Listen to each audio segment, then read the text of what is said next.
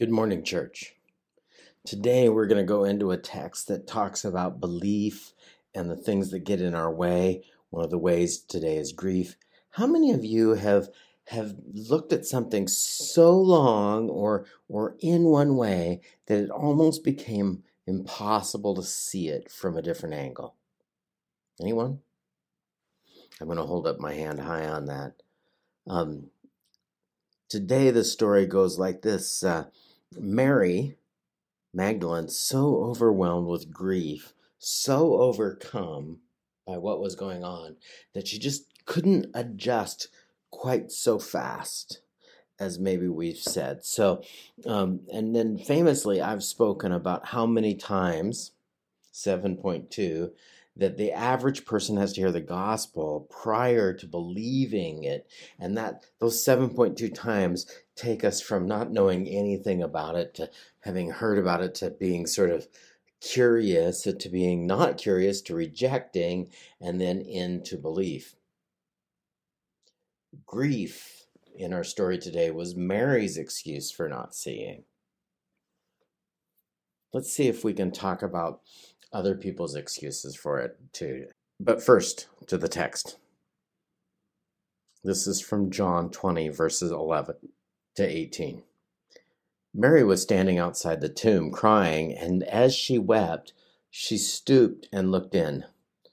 She saw two white robed angels, one sitting at the head and the other at the foot of the place where the body of Jesus had been lying. Dear woman, why are you crying? the angels asked her. Because they've taken my Lord, she replied, and I don't know where they have put him. She turned to leave and saw someone standing there. It was Jesus, but she didn't recognize him. Dear woman, why are you crying? Do you, do you hear that? The angels are, re- Jesus is repeating the angels, or the angels are repeating Jesus, right? Ahead of time. Dear woman, why are you crying? Who are you looking for? Jesus asked her. She thought uh, he was the gardener. Sir, she said, if you have taken him away, tell me where you have put him, and I will go after him. Mary, Jesus said. She turned to him and cried out, Rabboni, which is Hebrew for teacher. Don't cling to me, Jesus said, for I haven't yet ascended to the Father, but go and find my brothers and tell them, I am ascending to my Father and your Father, to my God and to your God. Mary Magdalene found the disciples and told them, I have seen the Lord. Then she gave them his message. One commentary that I read about this suggests that there are seven seals that uh, humans have that come between them and belief.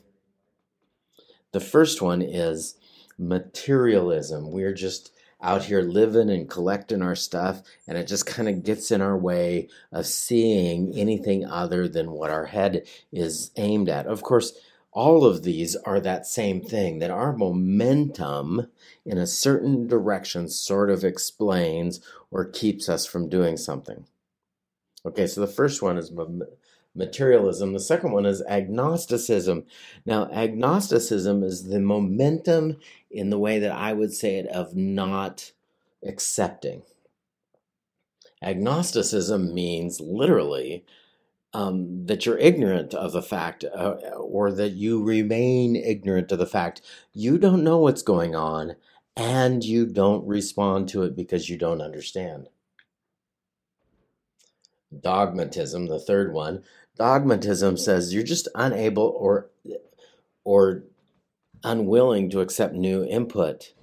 Um, I remember when I was a kid, there was there was some famous there was some uh, debates going on in my hometown between science and and um, and non-belief and or or or something about it was it wasn't science and non-belief it was um, scientists and Ralph Nader about the Hanford site and things like that. And I grew up at the in the shadow of the Hanford site, you know, I and I, I worked there for a long time. But this is when I was about third grade that that literally the scientist after debating Ralph Nader said he is like a computer without an amend button. He just will not eh, will not accept any new input. Now, dogmatism is often considered uh, something that, he, that, non Christians talk about Christians that they're dogmatic, that they they don't accept new, new input, all this stuff. But dogmatism is not Christians doing that. It's just anybody going one way and not accepting input. That that uh, little example there brings to me scientism, or or um, as Sherlock Holmes would say, uh, from from his from his movies, Sherlock Holmes's quote, right? When you have eliminated the impossible, whatever remains, however improbable, must be the truth. By the way, that is not what Sir Arthur Conan Doyle believed in himself. Many people, um, it's pretty easy to find out. You can go through that uh, Harry Houdini and uh, Sir Arthur Conan Doyle spent a lot of time arguing back and forth about reality and things like that. So, uh, Sir Arthur Conan Doyle wasn't Sherlock Holmes. He actually spent a lot of time looking for and and hoping for belief in in uh, spirituality sorts of things. And Harry Houdini spent a lot of time debunking his claims which is kind of funny because Sir Arthur Conan Doyle uh, wrote the character Sherlock Holmes, who doesn't believe anything unless you can prove it. But like the quote says, when you um, have eliminated what is impossible, well, what is impossible? What is impossible? That is another definition of things, okay? So, um, next one worldliness. Um, this is one of the seals. Remember, we're going through the seven seals of what has to be overcome before belief. Worldliness. I'm just sort of embedded in the world I am. It's very close to materialism, but I'm wise in the ways of the world, not about necessarily about creating stuff where materialism would literally say, He who dies with the most t- toys wins. Um, worldliness is like I'm really wise and you can't fool me, right? You can't pull the wool over my eyes. Number six, indifference. This is the seven seals humans have before they believe. Indifference. Beyond not interested. Indifference is unconcerned. I don't know anything about it. I don't want to know anything about it. I'm indifferent to that. And then unspirituality.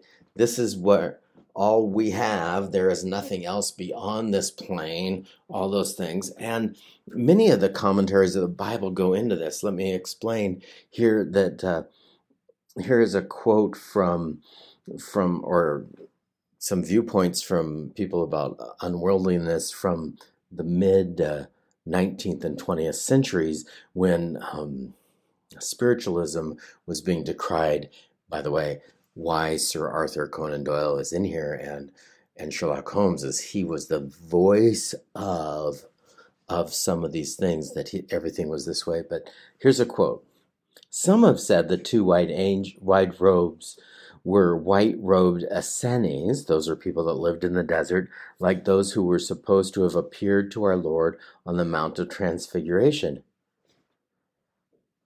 Well, all this means is that there is no supernatural stuff. Whoever's doing this, the Mount of Transfiguration is the moment where uh, Jesus met Moses and Elijah, and Peter opens his mouth and inserts foot again.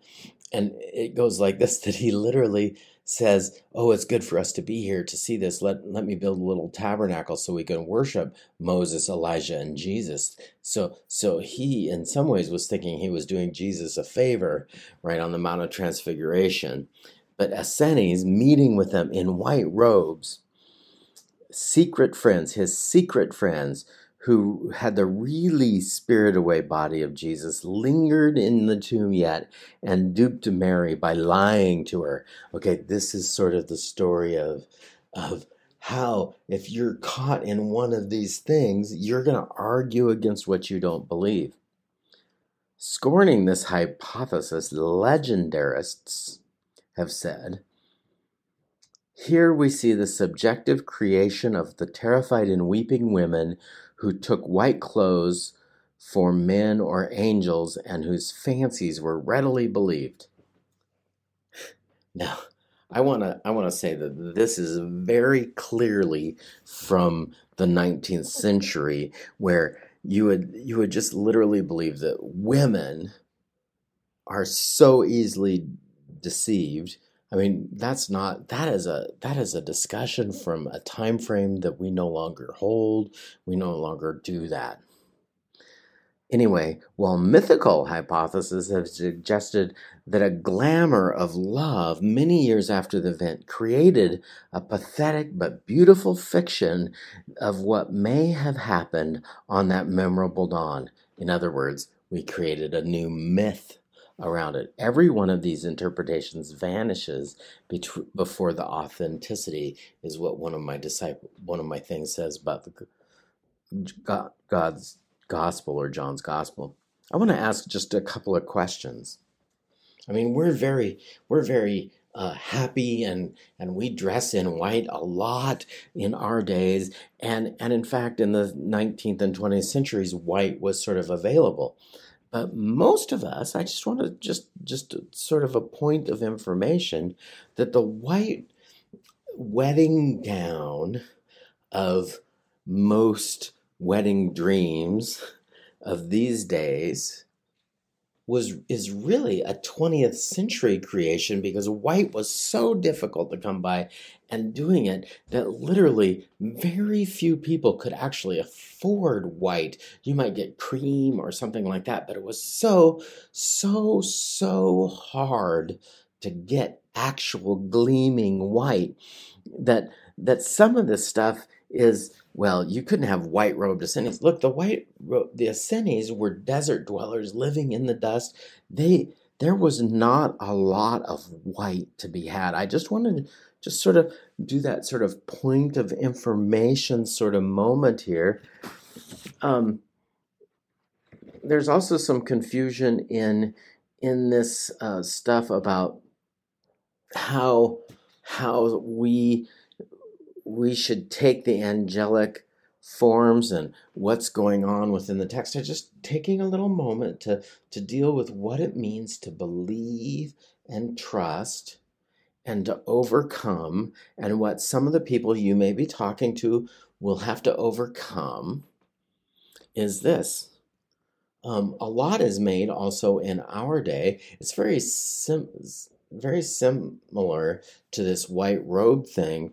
That that is sort of a a, a, a, more a more later disbelief thing that white was so hard to get that in the first 18 centuries of Christian belief, white was a sign of angelic thing because it was so hard to come by and so expensive that nobody would have it, and gleaming white especially. But in the same way, now because we have a lot of white, we can look at that and go, oh, that was Essenes. Here it is.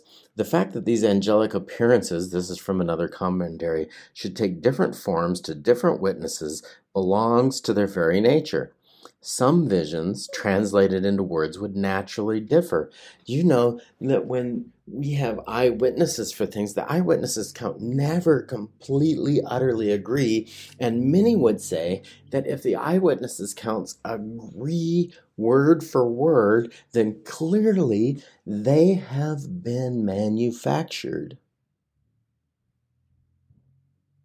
Think about that. So, as the Gospels disagree with the order, so if there's been any rigid uniformity in the statements of the three evangelists, that's Matthew, Mark, and Luke, and the fourth, John, grave suspicion would have been attached to the entire recital. In other words, if they had been identical, earlier centuries would have gone, that's rehearsed. That's mythology. But now we go, you know, as times change, now we go, how come they, we can't make those agree? Look, we can't play both sides of this thing. We have to understand that people don't remember things in certain orders, and sometimes people write things in different orders for different purposes. Just throwing this out.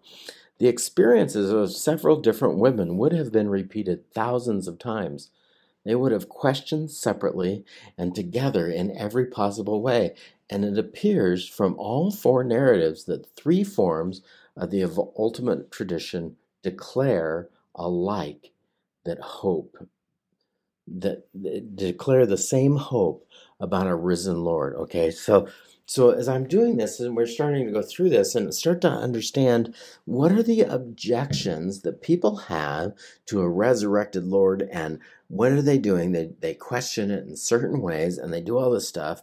Just one more example today. I don't always talk like this, but Charles Colson suggested he was a member of the Nixon administration back in that time, argued for belief in the resurrection and the trustworthiness of the witness of the disciples based on the fact that the Nixon administration that were they were like the very kings of the earth couldn't keep a lie secret to benefit themselves right? The truth had to come out well the disciples gave their very lives sometimes horrifically and willingly for the resurrected Jesus that literally the way they died, and as traditions tell us that they died in gruesome ways, in some ways, in other ways, and all this stuff that they never recanted is far more proof and trustworthy than anything else. So here we are. We're at a story where Mary at the tomb literally meets Jesus and doesn't recognize him, sees angels and doesn't understand it, and all this stuff because grief so blinded her that she just couldn't see what was going on until Jesus actually called her by name and spoke to her and broke her momentum from in non-belief into a position of or non-belief or grief or the mix of the two man that would be a, com- a powerful combination into a spot where she could believe. Now as we do this and we start to think about this and we start talking about jesus and and we've talked about jesus and many of us have had our our um stories rejected by people and questioned very heavily. I just want to take the moment to help you understand what's going on in those people that are doing that. That literally, if we could take a moment to understand and remember what it took to, to, to realign our understandings into a spot where we could understand and move into a place of faith from indifference, from worldliness, from science only, from any dogmatism, from I don't understand, from I'm only focused on this thing over here. If we could stop paying attention to those things and and and stop being in a head up and locked position and come to belief, but remember how difficult and what a journey that was for us, then we can have a little grace and mercy on those who are still somewhere in that journey from not believing to wondering, from curiosity into rejection, and then finally towards belief. That until we give them a little room to do that, it would help us to do this if we first of all understand that it may take a few minutes to adjust. And kindly, we'll give non believers a moment without getting offended that they haven't believed us. Okay? You're saying something they haven't heard. It takes 7.2 times to hear something before you could believe it usually because the first time you haven't heard anything like that but but our our world literally will say seeing is believing but seeing isn't believing. No matter how often that's said seeing is witnessing which in turn leads to speaking or testifying to it what you've seen that a witness has seen. In turn speaking is testifying. Let's let's say this differently that if we will start to testify only to the truth and stop taking offense when people don't believe us and understand that it took Mary angels and Jesus talking to her and Jesus calling her name out for her to understand we can understand that what took us to move from these stages of belief and all that stuff without Jesus getting offended at uh, at our disbelief and our struggle to come that he is so based and so moved on on us sharing in such a way that that we could welcome new people in that that when we meet Jesus and the steps we go through we could kindly be patient and not get offended when they don't believe us and not struggle with their questions. Don't make up answers, just just be honest with them and let them move through the stages of disbelief to belief at the pace that Jesus is taking them. If we could just do that,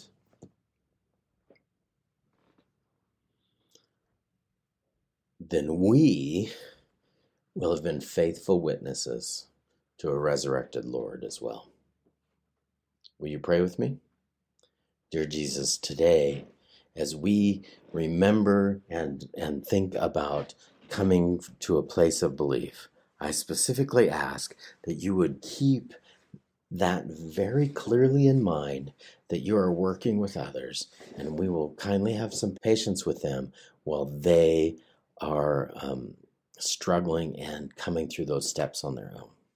In your precious name, Lord Jesus, amen.